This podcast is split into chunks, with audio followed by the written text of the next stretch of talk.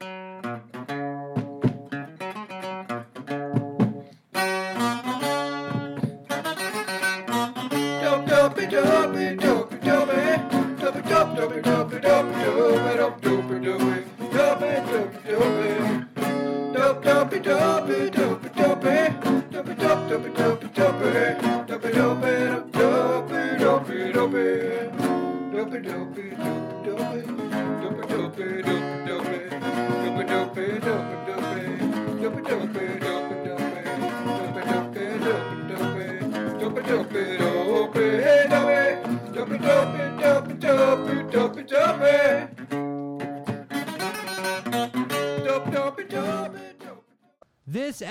of Dopey is brought to you by our friends at Aloe Recovery, located in sunny Southern California, in Malibu and Silver Lake, and somewhere in Western Los Angeles. Aloe was created by our friend Bob Forrest and his friends Evan, Jared, and Bob to create a facility that treats addicts and alcoholics with compassion and connection rather than control. They have decades and decades and decades of experience in treating co occurring mental health disorders, including SMI. They make sure your detox is as comfortable as possible, which we all know is critical, and they have amenities you wouldn't believe. Sound bath meditation, the potentially spiritually transformative sweat lodge, equine therapy, surfing, and much, much more. They care about their clients. I've heard this from clients that went there. If you're fucked, and you're willing to go to treatment, I highly suggest going to Aloe. It's aloerecovery.com.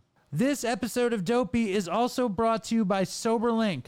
At SoberLink, somebody cares about your recovery. Unfortunately, relapse is so common, especially when it comes to alcohol, because it is widely available and highly prevalent in many social settings. That's why having true accountability and a deterrent from drinking is so important for staying sober. SoberLink has been empowering and helping people with alcohol use disorder since 2011 and is trusted by hundreds of treatment facilities. The SoberLink system consists of a portable, handheld device that documents proof of sobriety in real time, keeping you connected to your family, friend, sponsor, treatment professional, recovery coach, or anyone else who worries about your well being. As an exclusive offer to our listeners, email info at soberlink.com and mention Dopey for 50 bucks off your device. Do it for that someone who cares. Let Soberlink and Dopey help you to stay off of the sauce. Check it out at soberlink.com slash dopey. This episode of Dopey is also brought to you by Clean Cause. Clean Cause is a delicious yerba mate beverage that puts purpose behind your daily pick me up. They are certified USDA organic and offer low and zero calorie options. Do the most with 160 milligrams of naturally sourced caffeine and know you're doing good with every sip because 50% of their profits support addiction recovery. It is simply better caffeine. Use the code DOPEY for 15% off your next order of Clean Cause from cleancause.com. They have tons of delicious flavors. Support Dopey, support addicts, and go to cleancause.com with the Dopey code DOPEY. And lastly, but not leastly, and definitely most importantly, this episode is brought to you by listeners like you through the power and miracle of Dopey Patreon, which is www.patreon.com slash dopey podcast. If you don't know about it, Patreon is this amazing thing where you can kick money into the doposphere and you get more dopey content for your buck. There's videos, there's exclusive interviews, there's music, there's so much stuff. Just go to www.patreon.com slash dopey podcast. Kick down some money. It helps us make the show as good as possible. Thank you for subscribing to Dopey Patreon. Go. You won't believe it. It's so good. There's also amazing gear. New gear. There's the new, finally, OG red and white Dopey t shirt available right now. And next week, we're launching the new Bertha Dopey tee, hoodie, tank top. It's fucking, it's a nice looking article of clothing. I'm very excited for that. Brought to you by SRO Prints in conjunction with Always a Hoot Productions. Also, I've got more hats than you can fucking shake a stick at. We sold out of our, our uh, Dopey Nation truckers. We still have Good So Bad truckers, uh, regular Dopey truckers in a million colors dopey snapbacks, Oy vey snapbacks, and stickers. If you want any of that stuff, just Venmo me. For hats, it's uh, 30 bucks with stickers, 25 without. For stickers, just give me whatever money you want, and I'll send you the appropriate amount of stickers. You just Venmo me to Dopey Podcast and make sure you put your uh, address. Anyway, enough with the fucking ads. Here is the fucking show.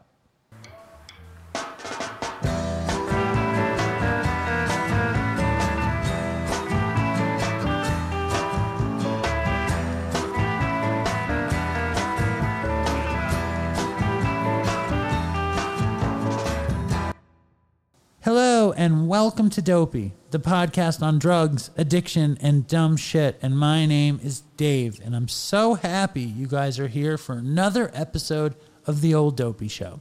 And I have been uh, running around like a chicken with my head cut off. This week, my family and I went on vacation to Jellystone Park up in uh, Gardiner, New York. I don't know if you guys are familiar with it, but uh, we had a good time. I'm a big fan of Yogi Bear and I'm going to do my Yogi Bear impression. Hey, boo boo, maybe we can steal one of those picnic baskets. That's not great. I was watching a little Yogi with my kids, and I realized he's just like an idiot from Queens, which I love. Hey, boo boo, the ranger will not let us out of. The- no, I can't do it. My Yogi's my Yogi's no good. But before we get to the show, I wanted to ask that you guys subscribe to Dopey in whatever way you can. Follow us on all the social media, subscribe to the podcast, subscribe to the fucking iTunes thing, leave a five star review, write something nice. I've been listening to the good old Grateful Dead cast, and they tell their listeners to do that. So it seems like something you guys should do. I really like the good old Grateful Dead cast, but you need to be a real crazy nerd, dead nerd guy to really enjoy it. But I recommend it. If you're a Deadhead nerd guy, you will love the good old Grateful Dead cast. I want to tell you one quick story about my vacation. But first, like, there's this noise in the background, and it's ma- and it's so funny now that I have this fancy equipment. I've got these headphones on. I hear it. I don't know if you guys can hear it. It sounds like like traffic or wind or something. And in the past, I never would have even noticed it. But now that I'm using this fancy equipment and I've got these beautiful headphones, it's so distracting. And what it is, it's my dad's air conditioner. And I don't know how to shut it off, but I turned it on. The truth is, it's like 100 degrees in Manhattan today. And I don't want to shut his air conditioner off because I'm scared I won't be able to turn it on again. So you guys are just going to have to suffer it. Those with mesophobia of air conditioners or really good headphones who are concerned that the quality of our gear is not up to the snuff that I've proclaimed it to be, just know this is a user error. Stand by. Stand by and stand down. Anyway, so I'm at the fucking Jellystone and our house is a disaster and we're supposed to leave the cabin really nice. And there's just like garbage all over the floor and food and shit. We had been there for a few days and we couldn't find a broom. So I go down to the ranger station and I ask for a broom and I ask for some garbage bags from this nice lady, Barbara, who I befriended on the trip. And Barbara said that they would bring it to the cabin. So I was like, great. And the next day, I, we wake up and there's a new broom on our porch. And I'm thinking, you know, at home, we only have one shitty broom and how I would love to have this broom. And I'm started thinking about stealing the broom. And then when I get into the, the cabin again to start cleaning, I notice I found the broom that they left us. So it makes me want to plot stealing this new luxurious broom, which is actually not a luxurious broom at all. It's just a cheap old standard broom and dustpan. But all of a sudden, my, my mind is doing gymnastics on how I can steal this thing that obviously wasn't mine. And like, that's just an indicator that I'm not like spiritually fit at the moment that i'm not firing on nines nines and tens spiritually and there's other evidence of this and and some of it is like i'm eating like like ridiculous amounts like we would eat dessert right and I had ice cream in the freezer. And after everyone would go to bed, I ate, I felt compelled to eat the ice cream, and it was a gimme s'mores Ben and Jerry's, which is delicious. But I had no business eating it at that point. I also ate all day indiscriminately to make myself feel better. In the past few weeks, I found myself agitated by work, family, everything. And this is because my spiritual life, my spiritual life has not been tended to in a way that is sufficient. So trying to plot the thievery of this broom was evidence of my program being out of whack and it shows me that it's time to get back to the grindstone. And the only reason that I want to get back to the grindstone is because when I am not spiritually out of whack, I feel better and I like to feel good. And that's my dopey that's my dopey lesson for you today.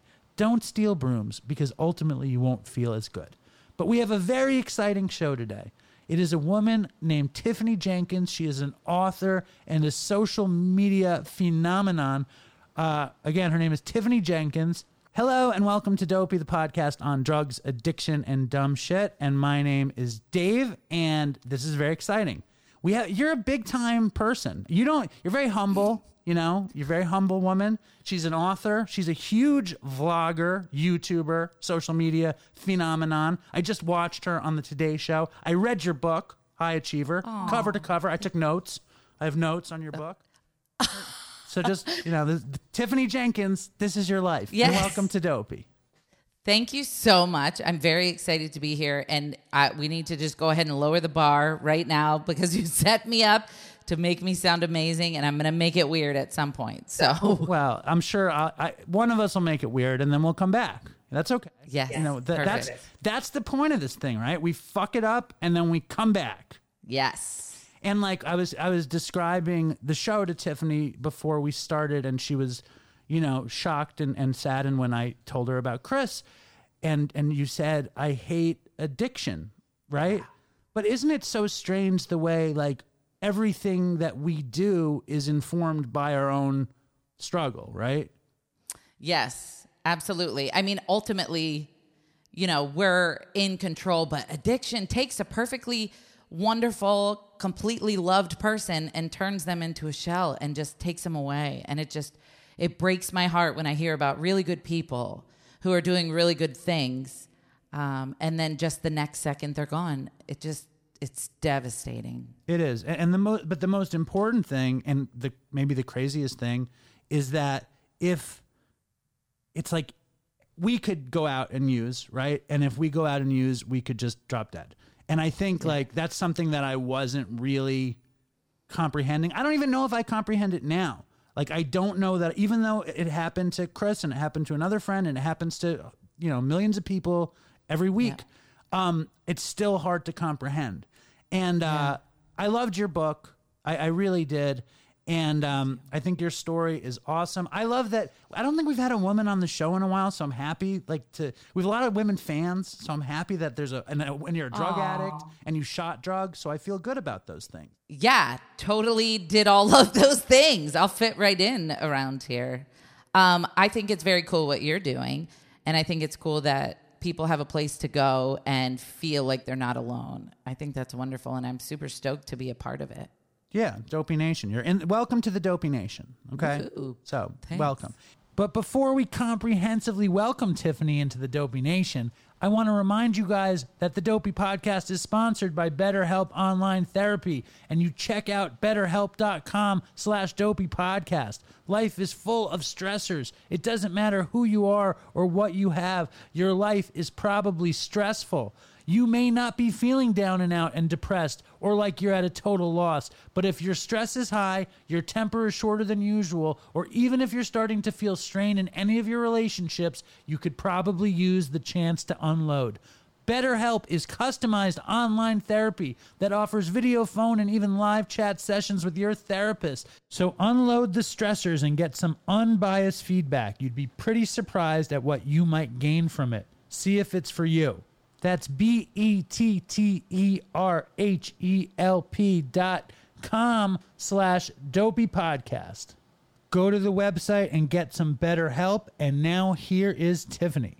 And one thing, we have a bunch of things in common, obviously, but one thing was that we're both late bloomers. Like I didn't have I think I had my first drink at like 16, right? Mm. And I drank to blackout, but I got so sick that I didn't drink again. Your story is like the classic alcoholic story, right?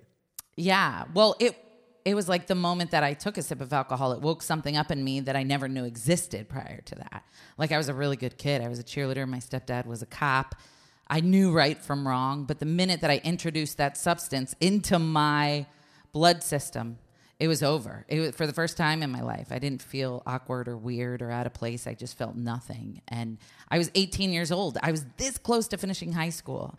Um, I was a senior and I dropped out of school three months after that first sip. It just it happened so quick. How does that happen though? So you have a sip. I mean, like that's something I read about it. I've heard you talk about it. You have a sip and you drop out. Like, how does that? Like, what was your the last three months of high school like? Well, what happened was things that used to interest me no longer interested me. And once I found that I could navigate the world and not feel like shit about who I was as a person, it was the most freeing thing. And so I started skipping school to go hang out with these people who were drinking and smoking weed because that's where I felt most okay. And I would go and I would try to sit in class, but all I could think about was drinking or numbing myself. And so the more I skipped, uh, I was kicked off the cheerleading squad for my grades dropping. And then eventually I missed so many days that it felt pointless to keep going back. So then I just stopped. And of course, between the time I took that drink and was so desperate to hang out with these people, I had messed it up at my house. I had lied to my mom and snuck around and taken some of her money. And so sh- she, by the time I dropped out of school, had already like washed her hands clean and was like, "Do you then, if that's what you want?" So I went to live uh, with my dad, who was an alcoholic. So it was perfect. When you went and you lived with your dad and he was an alcoholic, did you drink with him? Did you get high with him? Was that a thing? I didn't. It was weird. I knew what he was doing, and I think he knew what I was doing, but we never did it together. I think he was just so happy to be able to contribute to my life somehow um, because he had been in and out of it.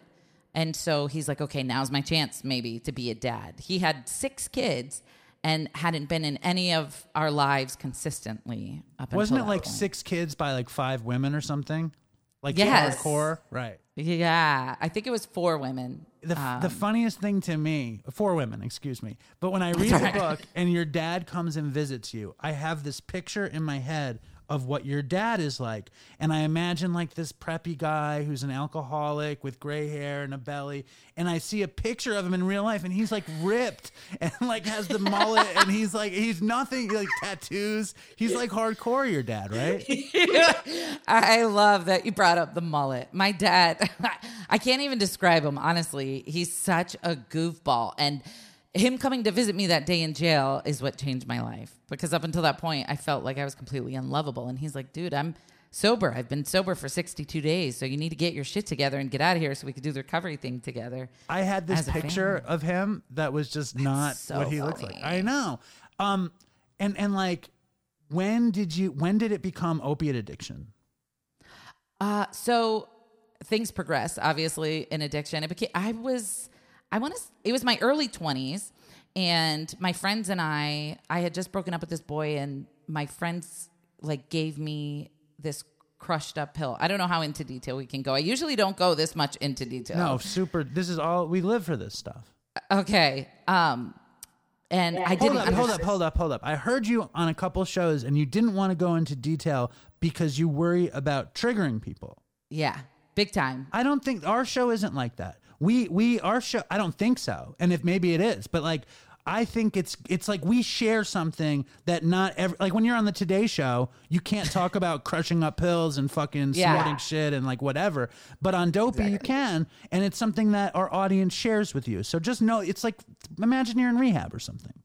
I know. And that's the thing too. I know what my triggers are and my triggers still to this day are like hearing graphic talk about my drug of choice because for a second it's like, "Oh, I remember." And I never want to be responsible for making anybody feel like that. But if if we're I'll if you're cool with it, I'll just say um, that I did I was snorting it at first.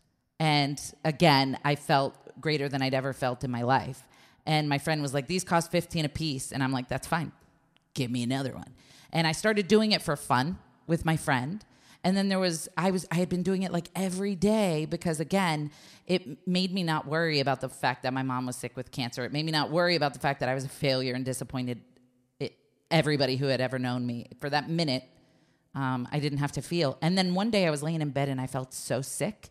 And uh, my friend invited me out. I'm like, I can't go, dude. For some reason, I feel like I'm dying. And she's like, Oh, it's probably because you haven't done a pill today. Just do one and you'll be fine. And I went and I got one and I did one and I was instantly fine. All of that sickness went away. And that was the day I started using them because I had to in order to not feel like I was dying. The first pill you did was was Oxys or Roxy's? It was uh, Roxy's. I never This did. is- I never did Oxys or Roxy's. Like What did? oh, I I just you did- just went straight to. I just did heroin. Yeah. Okay, why waste time? Well, I don't think I, I'm from New York, and I don't think there were pills around, and there was heroin around. You know, Really? like I never, nobody ever even offered me. I, I mean, like I'm 47 years old, and I used from when I was 23 until I was 36 or something, 37. I probably used Yeah. heroin, and no one in my whole life ever gave me an OxyContin, ever, never once. That's shocking to me. That's so weird. It must be like a geographical thing because at the time I started using them, they were everywhere. And the price just kept going up because doctors started cracking down on them. But um, if somebody had, I believe that at that point in time, if somebody had offered me H, I don't think I would have done it because it would have felt so extreme to me. But for some reason, starting with pills, which were prescribed to people from doctors, made it feel okay. But then the Roxy's got harder to find. And I was so desperate. And my friend's like, Well, I have these Dilaudid. And I was like, Great, bring them. And she's like, Well, the only thing is you have to inject them. And that was always the thing that I would compare what I was doing to. Like, well, at least I don't shoot up. At least I'm not that bad. But when you're sick, you don't give a shit. And you're like, bring it, bring everything. I don't care what it is.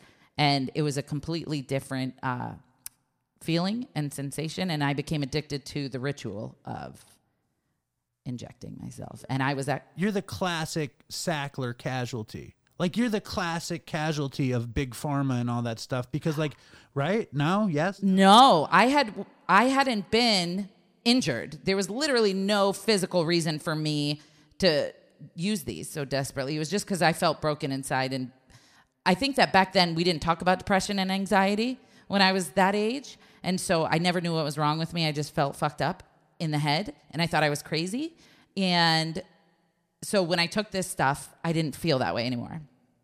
See, And I so- like it when you talk about depression and anxiety because, like, I never talk about. I, I like anxiety is like I just feel like that's me being Jewish. Like neuroses is anxiety. Like it's just I'm stuck with it. And depression, I just thought was like thinking. You know what I mean? If you can think, like, why wouldn't you be depressed? Oh my gosh, that is a great point. I think about that all the time. I'm like, who isn't depressed and anxious with the world we live in? I think that there is a difference when, um, like with my anxiety, I um, I'm terrified when there's zero threat. There's zero reason. I I will start a train of thought. Like I'll be looking at my kids and I'll be enjoying their presence, and then dark images of them getting badly hurt enter my brain for no reason. And I'm actually like picturing their bodies, you know, and and I'm like, what am I doing? I'm hyperventilating for no reason. We're safe. We're in my living room. But I think there's a difference between feeling stressed and uh, feeling like you're in a haunted house in the middle of the day on a Wednesday when all you're doing is sitting on your couch.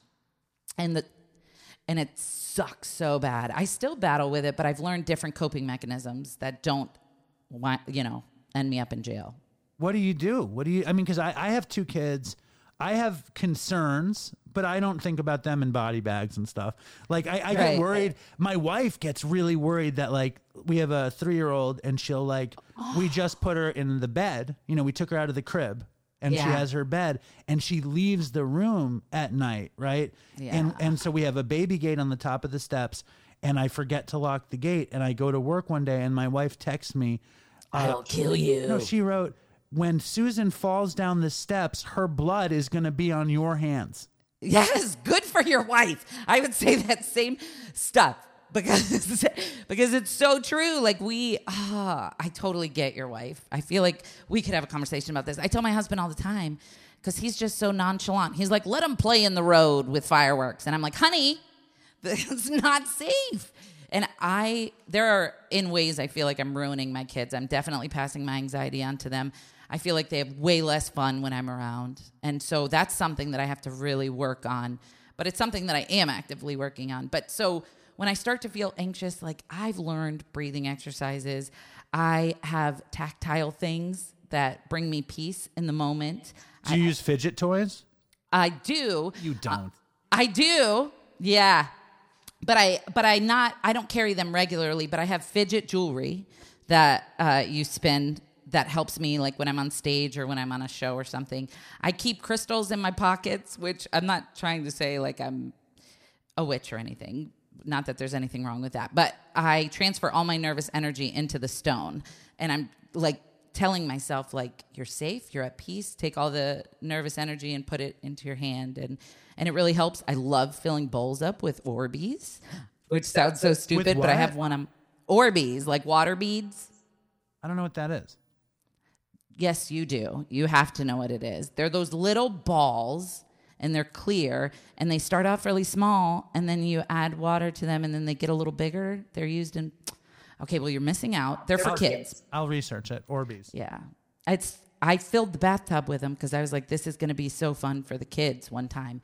And I put my hand in it and it felt so satisfying and amazing that I just locked the door and never let the kids play with them. It just became my thing. And everybody makes fun of me, but it really helps me calm down. So you really do this stuff actively to work on your anxiety. I have to. Otherwise, I will just wither away. All my hair will fall out. I will bite my nails to the knuckles. Um, breathing has been the biggest, easiest thing for me. And also communicating with my spouse what I need in those moments of stress because he doesn't know what the hell's going on. He's like, dude, calm down. You're fine. And so I had to explain to him what it feels like and tell him I'm working on it. I need you to help me while I'm working on it. And you can help me by just hugging me and telling me everything's okay. I just want to feel safe in what feels like a super unsafe world. This is why you have 4 million followers because you're like, you know, it's like you're out there and you're like, I can make things well. I understand what's it's like I'm I like this. And do you go do you go to 12 step meetings or no? I do. Um, yeah, but I don't really talk about specific programs on my platform because A, anonymity, but also because I'm really afraid that um, people are going to connect me with this program and think that um, they have to do it or they don't have to do it based on something I say. I just I want people to know that there's different ways to recover and there's no set way and you have to find what works for you and leave the rest of the shit behind. But a 12 step program and a sponsor definitely saved my life along with a higher power and I couldn't do it without that. Nice. Me too. I, I have the same thing. And we invented we we took that whole thing and we invented uh we we named it. You want to hear what we called it? I'd love to. We called it the alt recovery movement, which says there are an infinite number of ways into addiction and an infinite number of ways into recovery and just find your path. And and AA, NA are two of those paths, you know? Yes. And like my sponsor was always like, don't mention you're in a fellowship because you're gonna make the fellowship look bad. yeah, exactly. Exactly. But like, so like, and, and the listeners, you know, there's listeners on medicated assisted treatment. There's listeners Yeah. who do Dharma recovery. There's listener What's that? Dharma recovery. It's like uh it's like similar to 12 step, but it's all done through Buddhist teachings, like the eightfold path instead of 12 steps. I'm ready wanna for it. it. When I get into it, I'm going to get Orbeez and I'm going to get a Dharma recovery book and I'll hook you up. All right. I would love it. It sounds amazing. I think it will be good for your your platform. I think that'll be something to you'll learn and you can teach the world about Buddha. Well, Did you ever read the book Siddhartha? I did not. Dude, that's a fucking good book. Hermann Hesse. Sid? Siddhartha. It's a, it's the story of the Buddha. It's the most beautiful book ever. You have to read it. It's really beautiful. I will. I have to read it again. I haven't read it in a long time. I I anything that makes me feel zen and calm and meditation works wonders for me. I have a zen den in my house. Zen Den.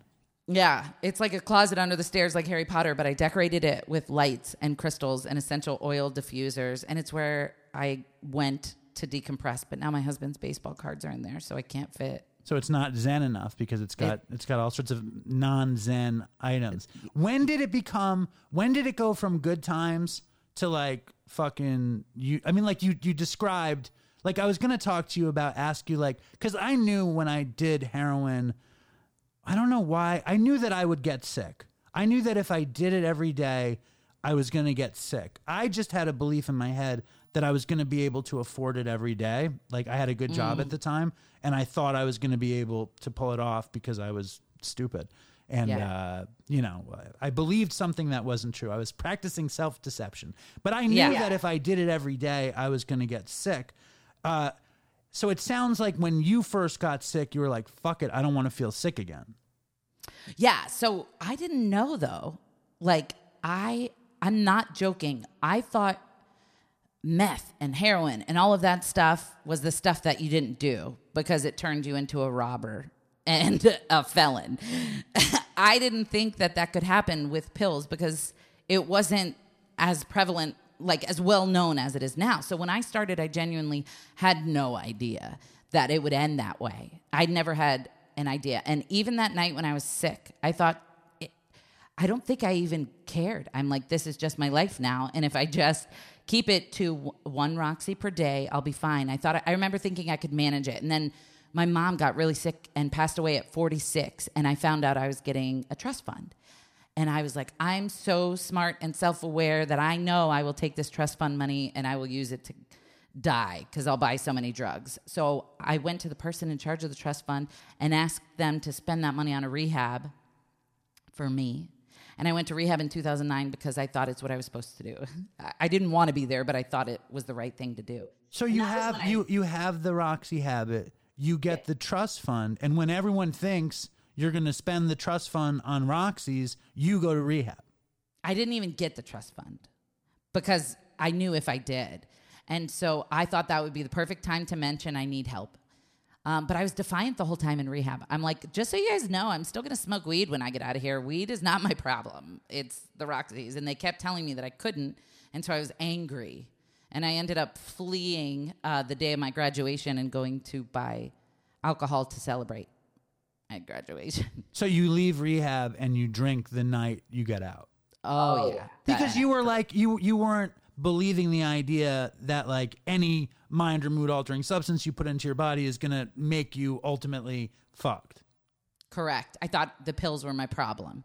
And which is exactly why three months later, when I met a police officer at a bar who wanted to date me, I was like, yes, this is great. I remember the stability that my stepdad provided for me growing up. That's exactly what I need to not ever use pills again. And so we started dating. Did you like was he cool? Yeah, His name. His, his name wasn't really Elliot, I assume. No, it wasn't. No, I I changed all names and likenesses just uh, in case hypothetically the law ever came for me. Lawyers. Well, that's the right thing to do. And he, he was he was a, a cop, and you were living. It was one of my favorite parts of the book was the flashbacks to that time. And you're living with the stoner dude, and you're getting high with the, with the roommate, and uh, and and and he doesn't. The boyfriend, the police officer, doesn't know that you're a stoner at all. Or you told him he went to rehab, though, right? Yeah, I told him um, one night I drunkenly confessed to him that I had a problem with pills in the past, but I was better now. And he said, That's the past. I accept you for who you are today. And as you know, you become a really good bullshitter when you're using. And so every single word out of my mouth was a lie.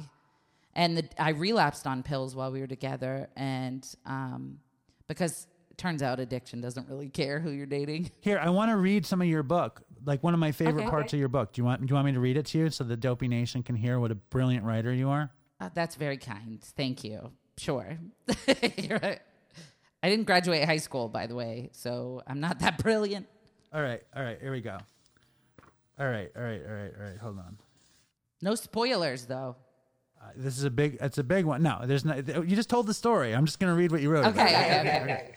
What spoiler? What spoiler could we? What, I don't know. spo- I- there's I no guess- spoilers in that. Okay. book. You're gonna you're gonna say it all on the show anyway. Is there a spoiler? What can't you say on the show? Maybe you're just gonna have to get the book. No, I'm just kidding. I don't. I I'm an open book, and so I've told my story a million times. So there's no point in buying the book. I'll just tell you. Yeah, are you kidding? But they should buy the book anyway because the book. I'm going to say this: you have a dazzling voice, an engaging voice. You open that book and you. I read it in like a day. I read it on my commute. I read it on I I ride the Long Island Railroad every day, and I was like, let's see what this book is like. And I was like halfway done on my way in, and I think I finished it the next day.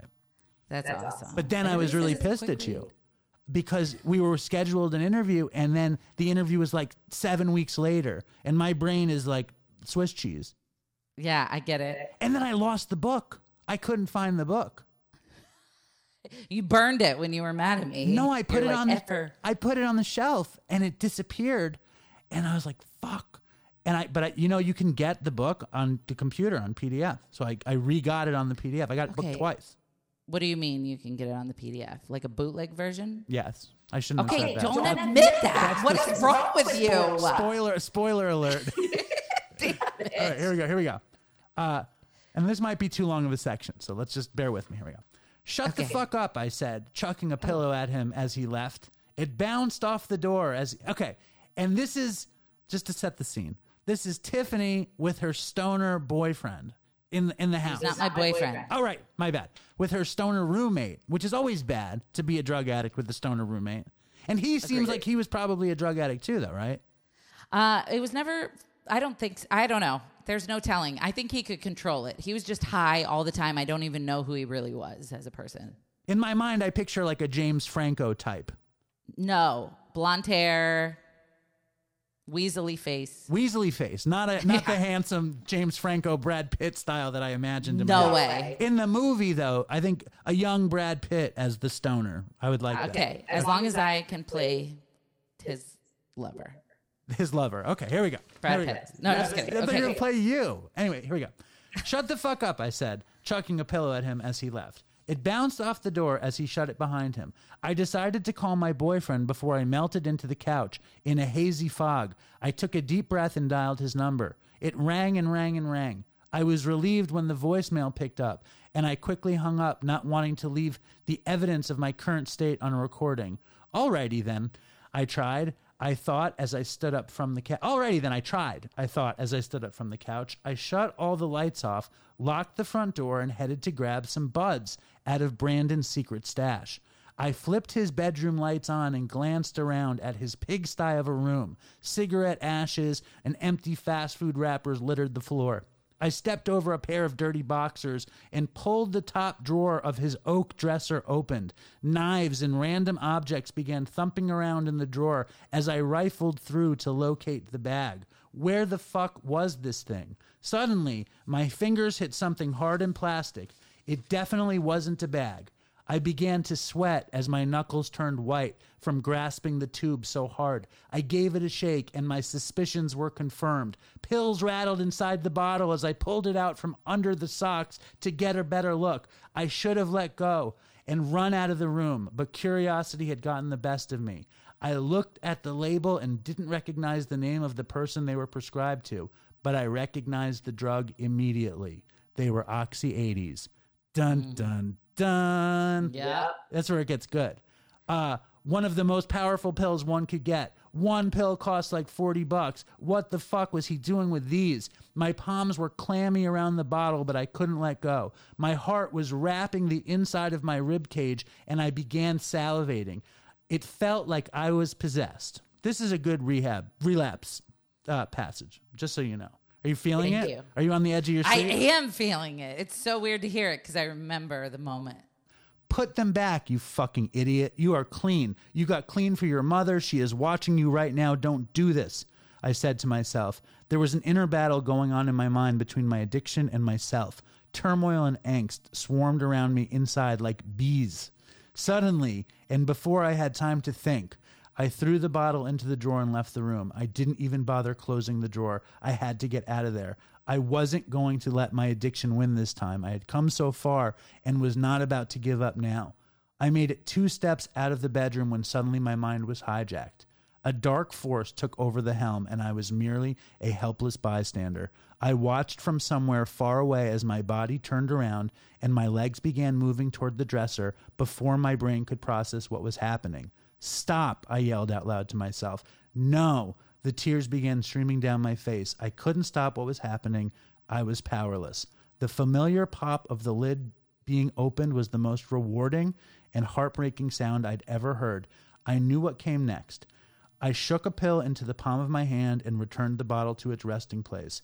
A few moments later, I was staring down at the white line in front of me. It looked like powdered snow. I had licked the coating off the oxy and smashed it to smithereens without a single thought. It was mechanical. I'd done it so many times that it was programmed into my mind.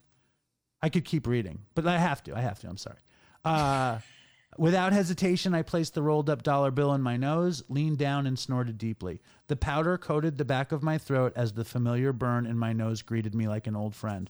I shoved the rolled up bill into my bra just as my brain turned to jello, and the warm sensation of liquid relaxation began flowing through my veins. Holy shit, I miss this feeling. Fuck. Why would anyone voluntarily stop taking these things? It was as though I were being wrapped in a warm hug, a hug I couldn't receive from anyone else. A hug I couldn't receive from anyone else. That is that's relapse. That is hold on here. That's great. I don't know. Thank you. it was the shittiest moment of my life where I'm just kidding. Um, I my palms are sweating right now for some reason, and I I don't see. Is my face red? I don't see how that could not be triggering for someone listening. Well, listen, this is the thing. I think the bottom line is this. If drugs could work, if you could take drugs and be happy and have a good life, you'd still be doing it. You know what I mean? It doesn't work like that. Right. You stop because it's misery. And anybody who's listening, listen, anybody who's having a moment, it's not going to work out. She fucking went to jail. It went Yeah. terrible for her. She tried to kill herself. Yes, let's play the tape all the way through. Spoiler Um, alert, it doesn't work. Yeah, spoiler alert. Uh, that amazing few seconds of feeling ended up in me with no clothes on in suicide watch trying to kill myself. I have the quote from there too, but we'll get to that one. We'll get there. That's my other quote I have. Um, The point is, like, in those moments, like, and it's so funny, like the different because, like, like you said, when you left treatment, you thought you could drink and you thought you could smoke weed. A long time ago, I was talking with a friend, um, actually Chris, who I'd done the show with for for years, about you know, there's so many different kind of takes of recovery and people who can smoke weed or people who can drink or people who could whatever. You know, there are all these Yeah. different paths. For me, if I drop the force field and let one substance in, I'm fucked. You know, I don't I, I don't have the, the chance to like resist the other ones.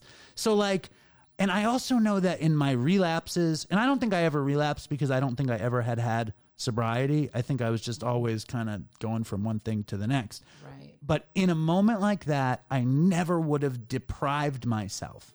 You know what I mean? I like I would Yeah. do Yeah. exactly what you did and felt compelled, right? Yeah.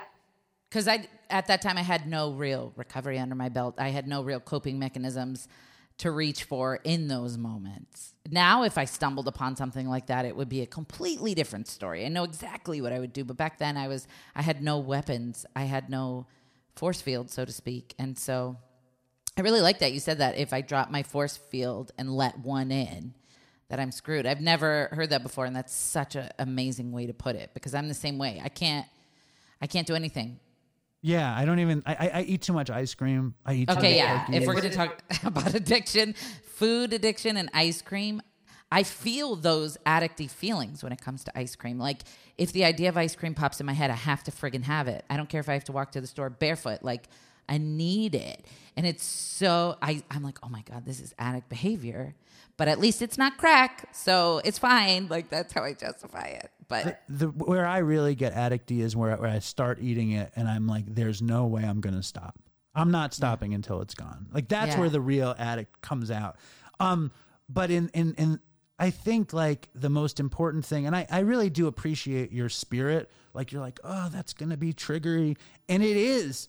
It is triggery, but it's important that that exists because Yeah. people like us you know like we get into situations like that and we fall right sometimes and sometimes we don't and i think it's important to have both stories out there you know Yeah. um now there's a thing in your book that there's only one thing in your book that i really struggle with okay are you okay, with me? Okay. Now, Tiffany, from there, like she went berserk, right? Doing fucking pills. Like you went berserk and you had the boyfriend who is the cop and she's a, and I worked in restaurants my whole life too. Like this whole mm-hmm. run I was a waiter like the whole time. So I could relate to like a lot of of the story. The one piece that I cannot relate to, and I want you to clarify this for me, because it's also just the juiciest thing to me. Like, I think I know where you're going. she's driving to get some fucking drugs, right? And and the car breaks down and she doesn't want to call the police officer boyfriend. So she calls an ex-boyfriend who happens to be a drug dealer and he comes and helps you out. And then he gives you a briefcase full of drugs. How could that be a true story? I know. I so he was and he wasn't my ex boyfriend. He was my ex buddy, Right. with benefits. Yes. Um, and I, it's true, and I, when I, this guy, I don't know, I can't remember if I mentioned it in the book, but this guy, I'm going to try really hard not to say his real name while I'm recounting this. I think in the book his name was Josh. Okay, we'll call him Josh then. Um, he is unlike any human being that I've ever met in my life. He was born rich. And so he has his pilot license. He went to law school. He has all these things, and he had cabinets full of drugs. And he had always been trying to encourage me to help him be, be one of his sellers. He had like people under him who would go out and sell and report back, but I had never done it because I never thought that I the juice wasn't worth the squeeze to me. The four extra dollars here and there was never worth it to me. Um, but I was just so desperate at this point that I was down. But I ended up doing all of the supply just like I thought I would, and that's when things got a little crazy.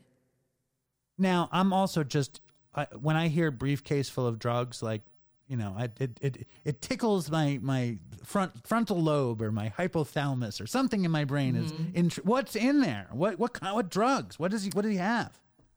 Does he Uh, have there was- DMT? What does he got? No, it was cocaine and pills and weed. Okay. And I had never even, like, I used to do cocaine just for fun, just whatever. But I was sitting in my house by myself and I was bored and I was like, I could just take a little bit. He would never know. And then I just kept doing that. And then with the pills, I would always come up with excuses like, I'm just going to do this pill and then I'll make enough money at work to uh, replace it. But it never happens. Same with the pawn shops. It just never happens. You always think that there's going to be a way out of this situation. And I think you justify it so hard and convince yourself that anything is possible when you're sick. And that's what I did through that whole thing. Do you think he was evil?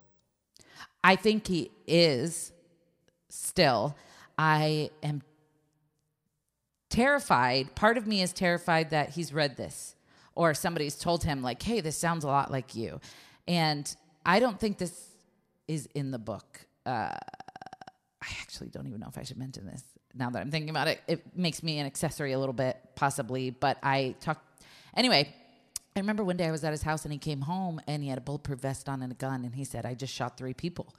And is it not that's not that i can't remember if i put it or not but um i remember being like what the heck are you talking about? And i guess there was like a drug deal gone bad and he had shot at the side of the car. He didn't know if any of them died. I ended up bringing it up to my cop ex-boyfriend and saying hey by the way did anybody are there any, you know any unsolved murders that involve shooting from this month on this year? Because i think i know who did it. Like i was ready to admit it all but it was never found and i don't even know if it was true. But um, he he's unlike anybody I've ever met, and he's still up to his old ways because I do occasionally stalk him on Facebook just to see if anything's changed. and nothing. I mean, the thing that I don't, the thing that really bothers me about it is just like I've been in situations like where every time a drug dealer has ever fronted me drugs uh, to sell, I've done them every every time. Like it's never happened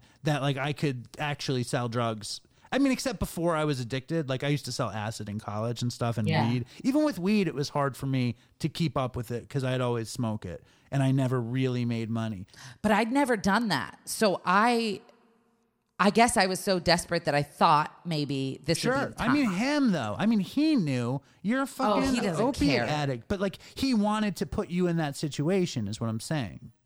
Yeah, I thought there was a point when I said he was my best friend, and I'll even have Facebook memories come up and uh, with him in them, and I remember just thinking we were such great friends. But in hindsight, now that I know the definition of a true friend, I we never were friends. We we he used me and I used him.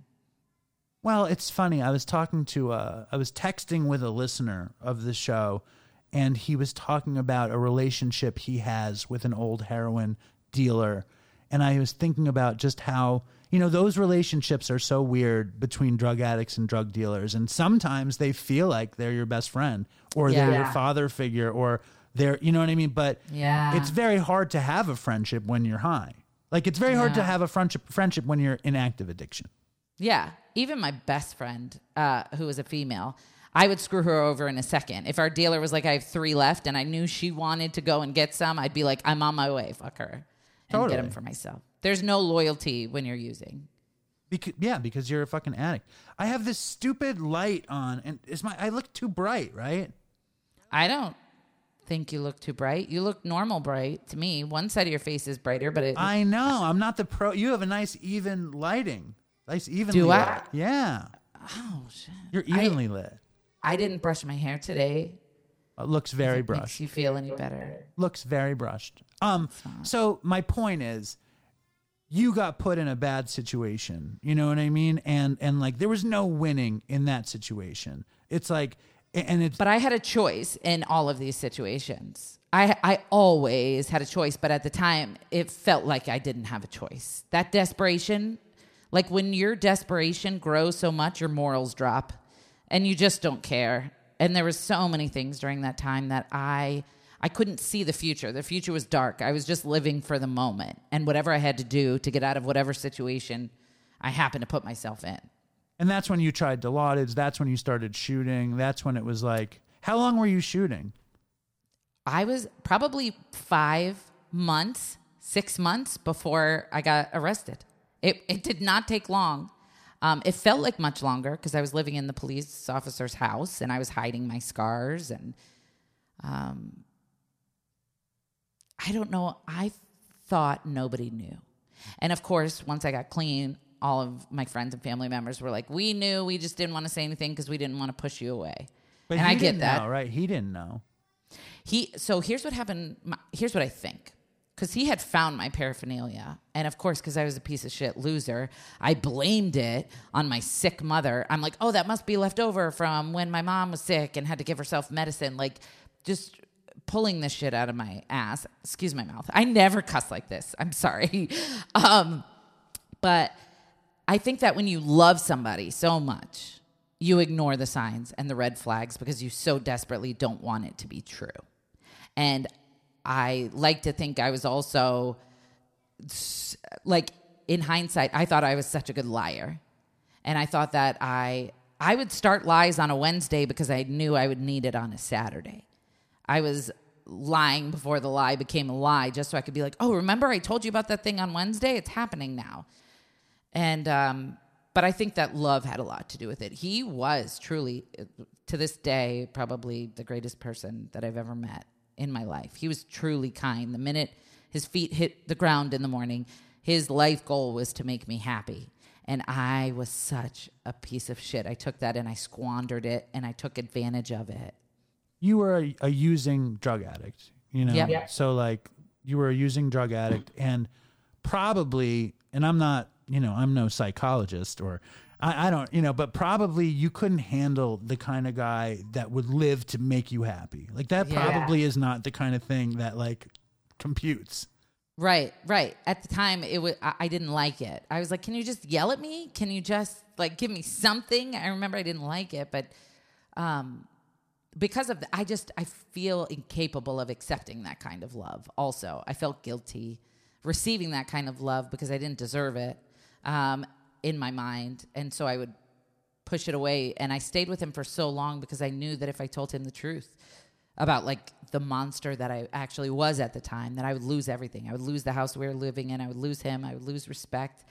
Um, I would lose the puppy, which for some reason was such a big deal at the time. Um, I thought that when he found out the truth about my crimes, that he would be like, "Dang, Tiffany, can't believe you did that. Let's get you to rehab." But I was not expecting his police sergeant to find out before him. No, but you know what it is? I think. I think because he believed the lie, you believed some of the lie. And the second that he finds out, it's true.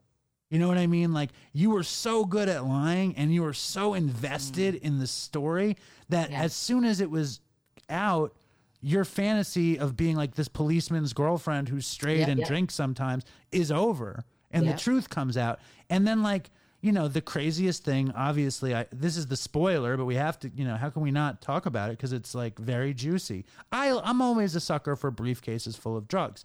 But when you owed the dealer so much money right that's mm. that's when the shit went down right? The desperation yeah. That's when it kicked in. Because i i was so afraid that he would find out and i was so afraid that um all the truth about who I was would come to fruition. And it's looking back on it now, I can see that it was the universe's way of being like, it's over, bitch. Because I would have kept going on until I died. Um, but I didn't. Uh, I didn't expect things to go down the way they did. And to be honest with you, I didn't really care because I was living in the moment, and I was just trying to get myself out of this hole that I had dug. And that's the thing about my story is it it's so outlandish, but I think that anybody who has done drugs and lived that lifestyle knows that our stories sound fucking outlandish and like something from a movie. And that's because the desperation will make you do shit that no sane, normal thinking person would do we're willing to go to lengths and means to do anything to make sure we can stay high. The yeah. only reason it went so bad for you is because your boyfriend was a cop and you stole his guns and badge. That's yeah. why it went so bad for it's like we all steal from our families and our girlfriends and our parents and our grandparents. And it's so funny to me also because I just watched you on the Today show and it's like mm-hmm. they're sitting there all dressed and they're wearing pants. I mean, I might not be wearing pants, but on the Today show, they're wearing pants and it's like you having to reveal the stuff that you did, it's like the sh- the fucking worst thing that ever could have happened. And it I mean like that's what we do you know what I mean? Yeah. It just so happened that he was a cop and it was his gun. And the the crime aspect of putting a, a, a law uh, officer's weapon in the hands of a drug dealer it mm-hmm. becomes very salacious, right? But in reality, it's like just what you just said. It's just what we do to make sure we can stay well. Yep. And that's what it was is to stay well. I felt that pain of withdrawal is something that was it was unfathomable. Anytime I thought about having to endure that, even for five minutes, I would have cut off my arm. I would have stepped on my mother's neck. I would have done anything to not have to feel that. It's so painful. And knowing that there's this magical pill that exists and all you have to do is take it and you're fine, it became the center of my universe. That's the thing. It's like, that's the thing about withdrawal. It's not the sickness, it's that all you need is the drug. And like and that's mm-hmm. also one of the greatest most magical things of being an opiate addict. It's like you're dying and then all of a sudden you have this thing and you're the the greatest you've ever been. It's like crazy. Yeah. It's a crazy yeah. thing. I had COVID, right? I had COVID right in the beginning and it felt identical to kicking it was so much like really? kicking, except I wasn't thinking like about copping. Like I put a right. blanket around me, I watched some movies, I cried. I enjoyed it. Like that I'm fucked up. Like I enjoyed it. I enjoyed getting sick at COVID because I knew I wasn't going to go cop and like and I had a chance to not work for a few days. You know what I mean? Yeah. But but the misery of withdrawal is that there's a solution. Yes. And when you combine the mental anguish with the physical pain, it felt unbearable to me. Like I'm sitting on the floor, like sweating and kicking around, and I'm like, I can't believe I've done this to myself. I've gotten myself here. I can't believe that I have to continue living in this broken body. It is up to me to continue feeding my body what it needs in order to function in this fucked up world, and I can't do it. And it was so I I I am so grateful that, That I never have to feel that again. Right, exactly. And and the thought that I had a lot during my runs was and my runs was like protracted it it would it would just go and go and go and go and I would go to detox and I would get out of detox and I would go and go and go and go. And the the thing that would always play out in my head was I can't afford to stay high.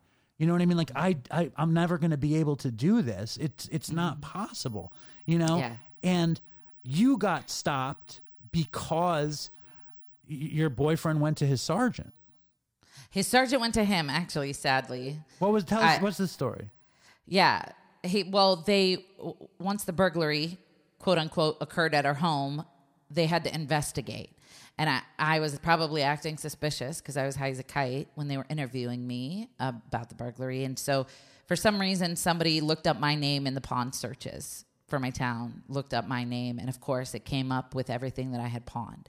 And so they printed it all out, including photos of me standing there pawning it, and went to him and said, Did you know that your girlfriend was doing all this? And he said, No. And they said, We have no choice but to arrest her. And so then they all came to my house and pulled me out of bed and arrested me. Um, if he had, if I had just gone to him and told him I had a problem, I probably never would have gotten arrested. But I just couldn't bring myself to tell him the truth. So he had no choice. I mean, he was crying when he woke me up out of bed and he just said, The detectives want to talk to you. And I said, I talked to them last night. And he said, You got to go out there. And then the detective came in the bedroom and was like, Get out here now. And that was when I knew that it wasn't just to interview me, that I was caught. Right, right. And it's like I hear it's just so funny when we go over the details and we say, "Well, if this had happened, then this mm-hmm. wouldn't have happened." And but in your situation and in my situation, if any of those things hadn't happened, you wouldn't have your kids. Oh, yeah, I know. It's like it's like I wouldn't have my kids. It's like it's like and that's deep. You know what I mean? It's like you go over it like, "Oh, if only I had just copped to my boyfriend." But if you hadn't gone the exact path you went, wound Exactly. up in jail, you would not have the life that you have right now. And it's pretty pretty incredible. Um and then you had to go to jail. And that's when the shit and then you had to kick in jail. Ugh.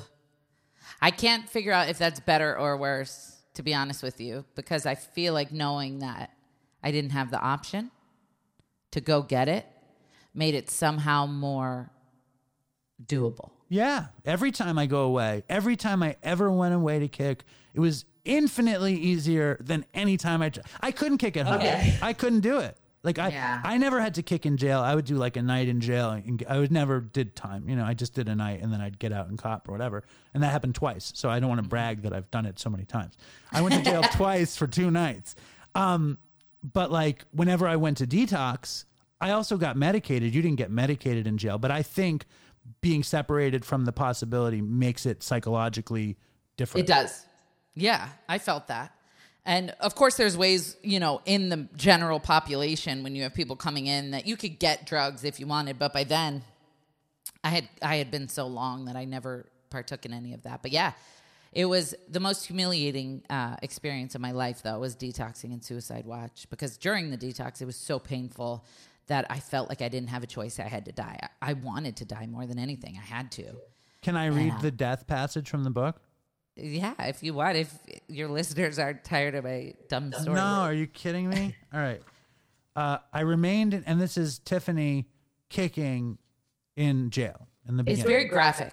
Warning. I don't know if you need it. I'm sorry. huh? You don't know what? I don't know if they need a warning, but I'm just warning them that Spoiler alert. It, it's very graphic. Here we go. Here we go. Uh, I remained in bed for most of the day. My body was in so much pain from with, from the, from the withdrawal that I was finding it hard to breathe. I watched through the bars of my cell as women were running around laughing and having a good time. How the fuck could they laugh at a time like this? Did they not realize they were in jail? A lot of them seemed happy. I didn't think I'd ever be happy again. Dis- depression and despair weighed down on me so heavily that I felt paralyzed. I realized that I was going to spend a very long time in jail, and even when I did get out, I was going to spend the rest of my life being despised by everyone, and I would certainly never be respected again. Dark thoughts of what my future would look like came crashing into my mind. I would be homeless. No one would ever want to love a horrible person like me, especially after they found out what I did to my last boyfriend. Living with the choices I had made became suddenly became impossible to imagine. I didn't have it in me to keep going. I suddenly wanted out. Suddenly was only said the second time. I added it the first time by mistake. You didn't say suddenly twice. Uh, the anticipation, the anticipation of the unexpected, the waiting and worrying. I just couldn't do it. I had already been locked up for what seemed like a lifetime, and I hadn't even learned what my charges were. I wasn't cut out to be an adult.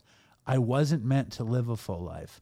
I am a junkie loser, I thought, and that's all I'm ever going to be. I have no choice. There is no other way. Tonight, after everyone falls asleep, I'm going to kill myself. Fucking. I tried. How did you try? You, you tied the sheet around your neck? Yeah. And I tied it to the bed and I sat down. And I had always heard that your body naturally fights against that, but I didn't feel any of that. I just started losing consciousness, I guess is what you call it. And it, I started getting tunnel vision and started blacking out. And when I saw a light, I thought that was it. And I was so stoked. I'm like, yes, let's go. Heaven, here I come. I don't have to deal with life anymore. And it was just the flashlights of the patrol. Well, thank God. Thank God you survived it.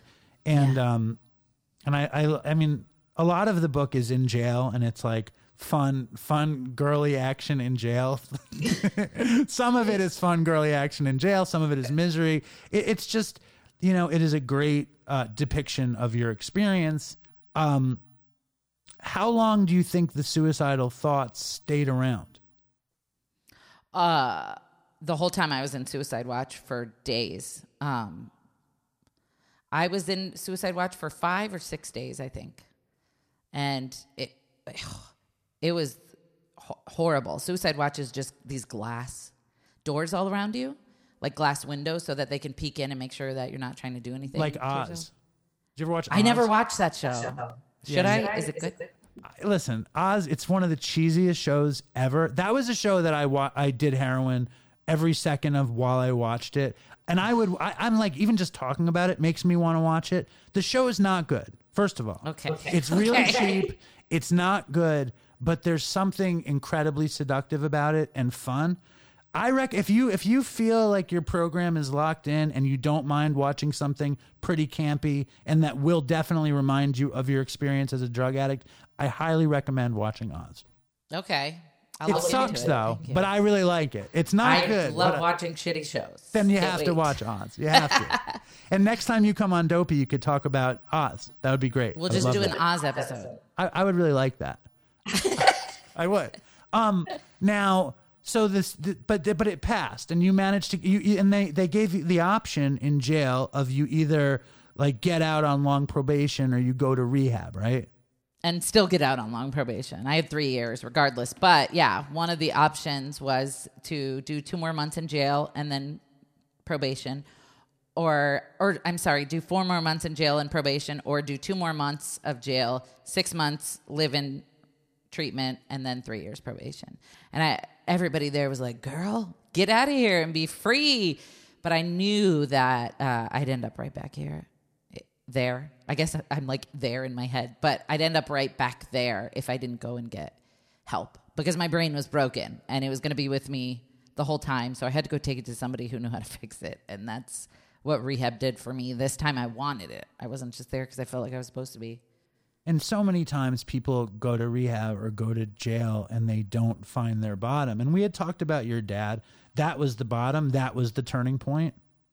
I think the turning point that made me want to get help was knowing that somebody out there still loved me despite the shit that I did because prior to that I didn't want to live because I knew that nobody would ever love me again and I would have to spend the rest of my life fighting to get somebody to respect me and I didn't have the energy or the willingness to do that. But when my dad said, "Dude, there's nothing you could do that could change my mind about you. I will always love you and I have faith in you and I know you can do this.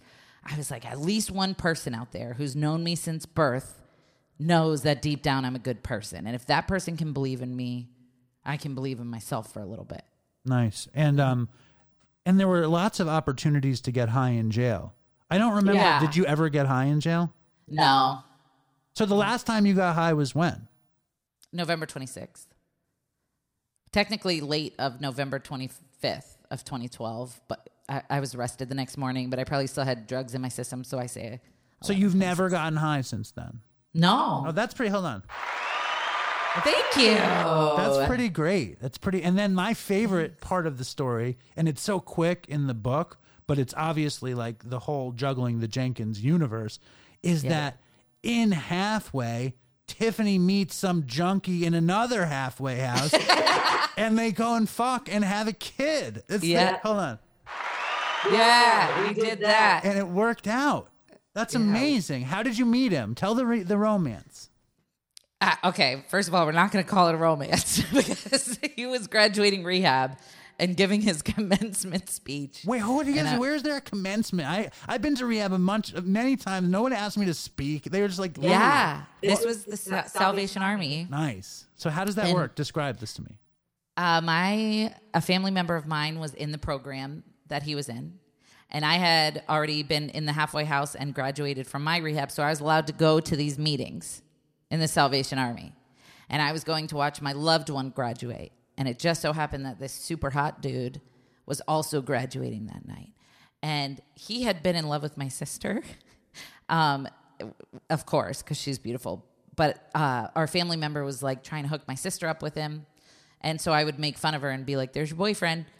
Anyway, when he got up to give his commencement speech, the way that he talked about his higher power and his family and his hope for the future, it like did something to me. I don't know what it was, but I was like, oh my God, he's beautiful.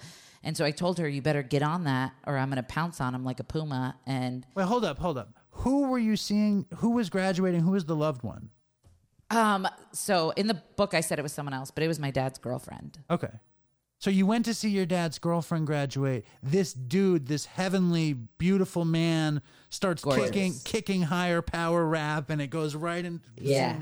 And and And I was like, he's got four months clean. This is going to be perfect. What could go wrong? And then, as fate would have it, he ended up in a halfway house one street over from mine. So that night of his commencement, I told my dad's girlfriend, I said, put a good word in for me.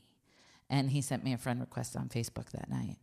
And we started talking. And I, we would walk and meet up at dumpsters because we didn't have a car or a job or anything. And we would just hang out and go to meetings together. And I got an overnight pass one night. And he put a baby in me. where did it happen? Like physically in his bedroom. In the halfway house. Yeah. That's awesome. And Yeah. uh, and then you, how, when did you find out you were pregnant? It was uh super early actually. I was only a couple of weeks pregnant. I started feeling weird, dude. Something was off and I borrowed a dollar from my roommate and walked to the dollar store and got a pregnancy test and I took it and it was positive. And I was like this is not good because I um had like barely a year, if a year yet, um, when I found out. And I was living in a halfway house. I had no car, no job, and neither did he. But I just, I had a really good feeling that it was going to work out. And now uh, we, he's in the kitchen. We've been married for seven years. We have uh, three kids, It's amazing. technically two. One of them he had before he met me. He's still, that's a kid in your house. You have three kids. Yeah, sh- I count her. Counter. But in case mathematically anybody was doing the math, I had to explain. But yeah, my our youngest just started kindergarten a couple of days ago. Um, our son, our f- first baby together, was born on my birthday. And then when he was six months old, I found out I was pregnant again. And we just started building our life slowly but surely. We went from living in separate halfway houses to living into a, an apartment together and then r- renting a home together. And then we just bought our first house this past year. Do you want me to hit the applause thing? Because I want to. I feel like I deserve it. Damn it. There you go. That's They- awesome. Honestly, though, I it wasn't I don't. I could never have done it alone. I can't. I- If I can't take any credit, it was people in recovery who were showing me the way and who were showing up for me when I felt like giving up, and who were there when I reached out to them. If I wouldn't be here if it wasn't for them. Well, I love that. And like to be totally transparent, I've had my share. I, I had sex in a halfway house, but don't tell don't tell anybody. Okay, uh, it's, our, secret. But we didn't stay together. You know what I mean? So my question, and not even close, like not even close. My question is: You're very public. You're very public. Your story is out there. Four million people and YouTube and Facebook and everything. How often do you hear from people who married their their halfway house sweetheart? Like how often do you hear that story? Um, I mean, it's I've heard it before. There are it's not. I don't recommend it, but I do have friends who met in rehab and are married with kids now, and it's because their goals and were aligned and they work together. And I think that the most important thing is figuring yourself out because at that time i remember thinking when we started talking like i have 10 months clean i've got a great foundation of recovery he is just a bonus to my life he's not required and i know where i'm going with this and I think that the biggest part is making sure that you're all right with yourself because if you're looking to fill this void with this other person, chances are it's not going to work out. Um, and I think we were both just he should have run away. Well, you, honestly. you both should have run, and but it, that you know things happen the way they happen. For you know, there's there's a million reasons why things don't work or why they do, and we have Yeah. some listeners. You know, there's a couple that met through Dopey Nation Zoom. You know, there's like you know, there's a, a dopey romance out there, and I hear about. I get emails from people who met their wives. Uh, Yeah. in, in rehab. I don't think I ever heard the. Or you, you, you I think you knew. Uh, you met Jessica Kent. Did you meet Jessica Kent? yeah. Yeah, and she gave had the baby in jail, which is Yeah. much worse than your situation, Yeah. I can't imagine. right? It's, I'm sure you could. I mean, it's fucked up. It's like, but she has a beautiful life. You have a beautiful life. I'm Mm-hmm. curious. Basically, you were a non-professional high school dropout, Mm-hmm. and when you're pregnant and you're having your first couple kids. Like I've heard you talk about like just posting on Facebook and shit, whatever. Like Mm-hmm. when did it like the mission, the vision of juggling the Jenkins hit you? Like how did it happen? I I had been really like the reception when I put some personal shit out there was unbelievable. The How did you put it out the first time? Blogs. What was the writing. format? It was like you had a website, but what made you do that? I well, it was just me and the kids, and I was super depressed after I had my daughter. I had postpartum depression. I felt lonely. I would look on the internet; everybody looked like they had their shit together, and they had these families, and they looked so happy. And I, I didn't want to have my children anymore. I wanted to run out of the house and leave them there. I didn't want to be a mom, and I was like, I'm failing. And I reached out for help from a doctor. I'm like, is it normal to despise your kids and resent them for existing? And he said, nope, you've got something going on. And so I started getting treatment for that. And then I just vented about it on this WordPress site. I started it. And I was like, I'm just going to collect my stories here. And I started sharing them. And it, I started sharing about addiction. And people were like, me too, dude. Thanks for talking about it. And I decided to start a series called 120 Days In about my time in jail, just in case anybody was uh, like on the fence about whether or not jail was right for them. If they were thinking, like, I wonder what goes on in jail, I wanted to tell people about my experience. And this lady was like, I am so invested every week to find out what happens next. I wish that I could send these stories to my son who's in jail. And that was when I was like, I need to make this a book. And so I took everything off the website. I finished writing the story. I Googled how to self publish a book and I did it. In the first year, I just, it sold like 50,000 copies or something. And it was just, uh, there was typos in the book. Character names changed from one page to the next. Like I had no effing clue what I was doing, but I did it anyway. And Penguin Random House caught wind of my book and they were like, let us help you with these typos and we'll republish it. And now it's in bookstores and it's being sent to jails and rehabs all over the place. And it's, um, I guess it's just because, like, instead of doing what I normally do, which is that's way too hard, I can't do that, it'll never work out, I was like, fuck it, I'm going to try. And uh, I stepped outside of my comfort zone and everything, it, it just, it was amazing. And I You're like my I just- hero. Do you know that? Me? You're like my fucking hero. I'm trying to write a book. Like I'm working on a book. Okay. Awesome. working title: The Last Jewish Waiter, working title. Um, Love it. I'm working on a YouTube channel because I want to be like you. You're my new hero. Oh my gosh, take me down from that pedestal because I am going to disappoint you No, any second. you now. can't. I think that's the point, though, is that I dropped out of high school. I, at one point, tried to die. Like I, I had nothing to offer the world. And if somebody like me is able to live a life after drugs and try all this cool shit that they never would have gotten the chance to if they had been successful in their own self sabotage um, attempts, that anybody can do it. Absolutely. And it's so true. and and more importantly like we went to the end of the world we almost died we you know misery depravity depression nothing good coming and then all of a sudden you're not doing that shit and it's like you can make things and you can create things that bring you joy bring you you can create things that bring me joy you know and we can sit here and, and none of it could have happened if if you you kept smoking weed or doing oxys or shooting Dilaudid or whatever the case may be. You know, and it, it's it's it's amazing. You know, I think uh, I love your story. Now, I have a question, another question. Uh, Okay. What came first, the the book or the vlog? Um, so I videos also. I think I I've always loved comedy. I've always considered myself to be a goofball, and so I think it was simultaneous. I started juggling the Jenkins in 2017, and I just made some silly videos while putting writing out, and the book. Uh, there had been a couple of videos released at the time of the book, but I think it was a culmination of the two. People would find my funny videos online and be like, oh my gosh, she's so hilarious. I'm going to follow her. And then they'd get to my page and find out that I'm a recovering drug addict. And they're like, wait a minute. This does not look like what I think of when I think of a drug addict. And so that's when I slap them with the truth. And I'm like, so keep hope alive because if you like me, then you have to know that there's hope for your loved one. That's the rope a dope, you know. And you have balls though. Like when Chris and I started the show, we didn't have balls. We were like, we were totally in an am- anonymity, in anonymity. You know what I'm saying? Like, and and and, and I still like, I'm not, I'm not so public with people that aren't into dopey. You know, in the dopey world, pretty much everybody knows who I am, whatever. But in my world, I'm, and I'm in my own personal sphere, like at work, I tell everybody I'm a drug addict in recovery. I don't mind, but in my friend world, I don't talk about it. You know, I mean, that's not even true. Only on social media. I do not publicize being an addict on social media.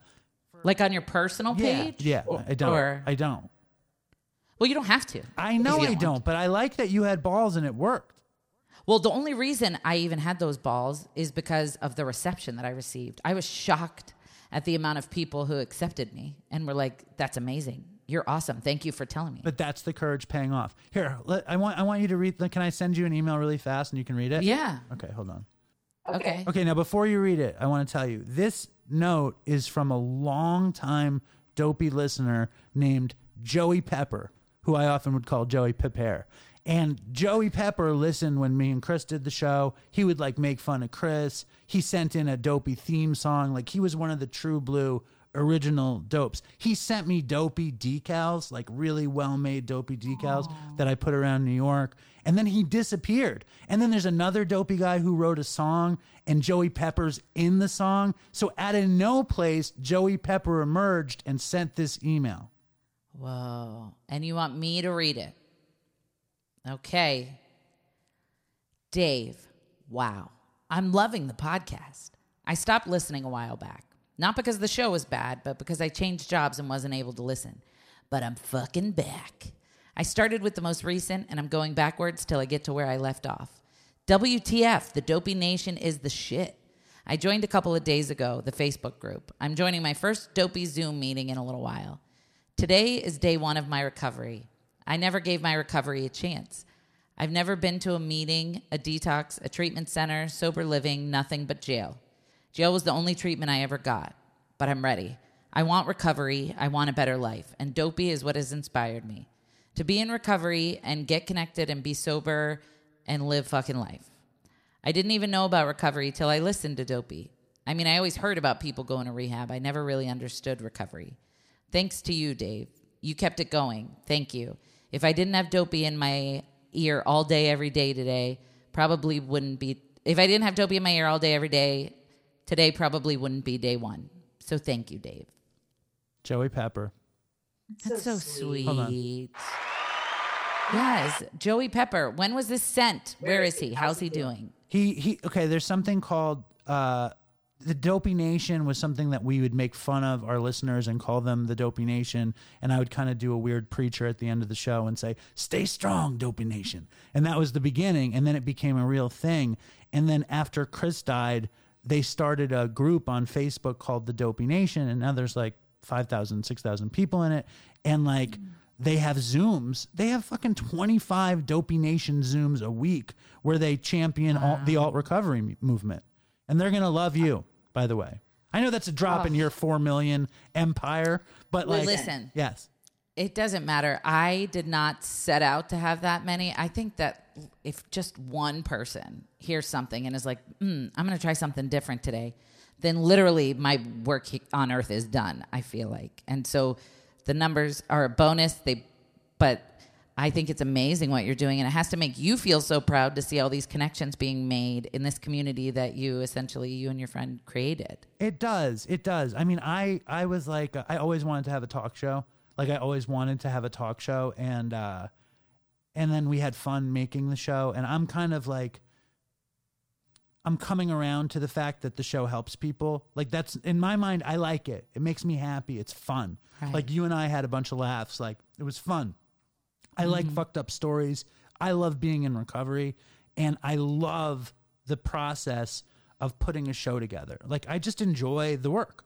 You know. Yeah. The fact that people are like getting something out of it is like a side effect. It's like it's like, and I, I don't know. Like you know, last year we sent like 13 people to free treatment, like scholarships.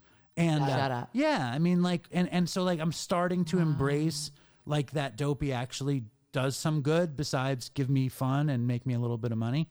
But Yeah. it's yeah, dude. It's I'm so happy, and I'm so happy you came on. You were such a great guest. Oh, thank you so much. I'm honored, and I would love to. Um, ch- I don't know if I'm allowed in the group, but I would love to see the goings on of it. I think it's incredible that you created this community.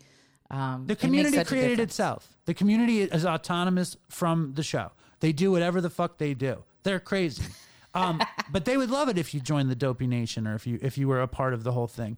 But uh, but they're autonomous. They they some of them like the show. Some of the people in the Dopey Nation never heard the show. I hate those guys. I say there's one guy from Scotland or Ireland who had to, you know, say that he never listened to the show, and that just broke my heart. His name is Derek Hines, by the way. So Derek Hines, Not that you have, I know he's not listening, but you have like a shrine at your house with like a picture of him. You're like Derek Hines. constantly poking my Derek Hines voodoo doll. He wrote me recently. He wrote me this beautiful note that Dopey really made his life better because he's made so many friends through the Dopey Nation. Mm, and and an interesting fact about Derek Hines is he owns a sweet shop, a candy store in like Ireland that's like a hundred year old candy store. Wow. And I bet you he'll send you some candy. I was just gonna say, Derek Hines, I I like you and would love some of your candy. I bet you he'll read your book and listen to your podcast. He won't. li- Do you know what I'm always so afraid of? It's so stupid, but anytime somebody like sends me food or gives me food behind my tour, like uh, before my tour or after my tour, I'm like, what if somebody put drugs in here to sabotage my freaking clean date? And it's such a dark thought, Right. But I, never, know. Right. And so I'm always really reluctant to eat. I'll still eat it, but I'm reluctant to eat it. a just woman in case. a woman like brought cookies to my job right like a, a listener brought brought cookies to my job and uh and i was on vacation when she did right and when i got to work it had been like 10 days since the cookies were there and i still ate them I know. It's like a fear. It's there, but I'm willing to risk it for a treat. tell me the tour what is the tour Um, I am on tour with a couple of my friends. It's it's for moms. It's um, me and my friends have kids at different ages. I have little kids. My friend has kids in middle school, and my other friend has uh, high school and college age kids. So it's basically a journey through motherhood from the different perspectives of moms raising different aged uh, kids. And we've had 11 shows so far, and 10 of them have sold out. Surprisingly, we have new tour dates, and it's a lot of fun. It's like mom comedy, like momedy. Yeah, I don't think your audience would be interested. I did a tour a couple of years ago on my own about recovery, and it was really successful and wonderful, but nerve wracking because I was by myself. And so this is a little less stressful because I've got my friends with me. That's awesome. and it's not about me. Right. Well, it's about parenthood, and th- but there's so many there's so many parents in the Dopey Nation. Um, I want to tell you a quick story, and then I want to ask, and we'll let you go in a second, but we'll, just one quick story, okay? Okay. So, so I'm on vacation, and uh, I'm with my daughter, and we're like we're uh, at my father's house, which is on a lake, and there's a concert on the lake, and we're all kind of paddling around to see the show, and everyone's smoking weed, right? Everyone is smoking weed, and my daughter's 11, and and my wife told her what weed smells like, and I was a big pothead, but like I don't ever say to my daughter how much I used to love pot because I really did, I loved it. Um, and I have a feeling you did too, just from that passage where you talk about the buds. I think people who write I was buds. super paranoid though. So you didn't love weed like that. Not publicly. Like if it was just me in a movie in my room, I loved it. But if I had to talk to people, I hated it. Right. I, I loved it. I was like so in it. Um, and I felt like this weird, like you don't see people on heroin hanging out. You don't see people like licking the coating off of oxys and doing lines and publicly. But like, I guess alcohol you do and weed you do. Like, have you had an experience with your children where like, you know, you remember who you are kind of thing? Like it's a double life in a way, or it's mo- many lives we get to live, right? Mm-hmm. So like, do you ever feel like that? No, not really. Uh, my kids are still so young. I don't mean That- that. I mean like where you remember you were like, oh shit, I was like this and now I'm like this.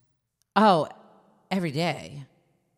I just the real is every time I look at their faces, I'm like, they wouldn't be here if I was still living that way that I was living. It's every single thing in my life is a reminder of. I try to r- remind myself every day of where I came from because I don't ever want to go back. Totally. And the and the juggling the Jenkins empire didn't come to you in one pop. It just developed.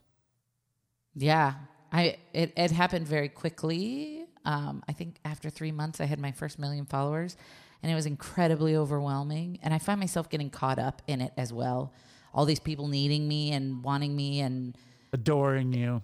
no, but I I have this thing where I feel like I have everybody fooled, and it it's very terrifying to me. I feel like any minute now they're going to realize that I'm not as great as they think I am, and it's like this self identity thing that I struggle with daily, daily. Like because my husband doesn't get nearly as excited when I walk into a room as somebody who is one of my supporters does. They cry and freak out, and they're so excited. But this person who knows me better than anybody is just like, hey. And so I'm like, if they knew me like he knows me, then do you know what I'm saying? Or my friends know me that they wouldn't think of me the way that they do. And so I try to just remind everybody all the time I'm not perfect. Whatever image you have of me in your head, I'm grateful, but it's not real. It's based on clips that I have put out on the internet for you to watch. So keep that in mind. But that's cool that your your supporters cry and have nervous breakdowns when they see you. My my people aren't going to do that when they see me. They You don't know. They're not going to do that. They're just going to be like, Do hey, meetup. blah They blah might. blah. Um, Tiffany, you are the best. You were so much fun and uh, such a great interview and conversation. You're right. Uh, I asked Thank questions so though. much. It would technically be an interview. Yeah, no, you totally get credit for being an interview. I was just so natural that it didn't even feel like it. Will you watch Oz and come back on Dopey and talk about Oz? I would love to watch Oz. Um, unless it really sucks, then I might not be able to stick. It's not it. good. I'm telling you, I'm- it's not good. But you're probably not going to be able to stop watching it.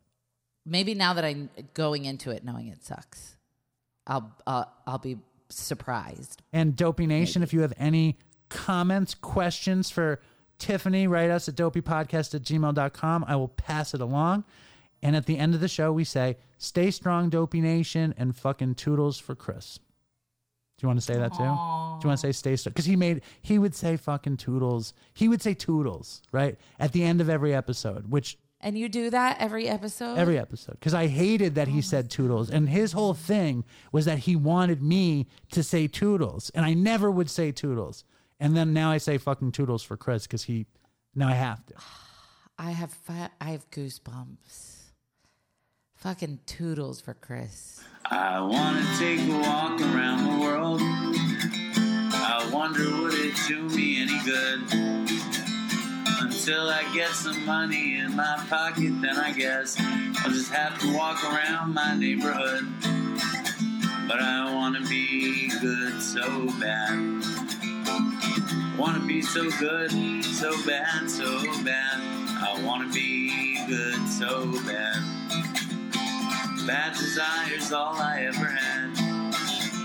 And I wanna take a ride up in the sky.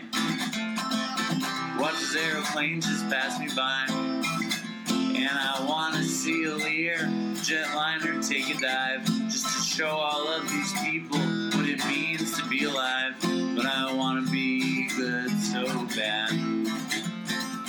Wanna be so good, so bad, so bad. I wanna be good so bad. Bad desire's all I ever had. And my shadow's getting smaller and smaller. And it's time to where I stand. Shadow's getting smaller and smaller. And it's time to where I stand.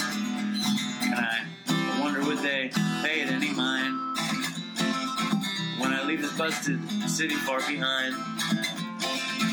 I'll take the high road, however far it winds, because peace and love are very, very, very hard to find. And I wanna be good so bad. Wanna be good so bad, so bad. I wanna be good so bad. Bad desire's all I ever had. Damn it, all these suckers make me mad. And it's all I ever had. And it's all I ever had.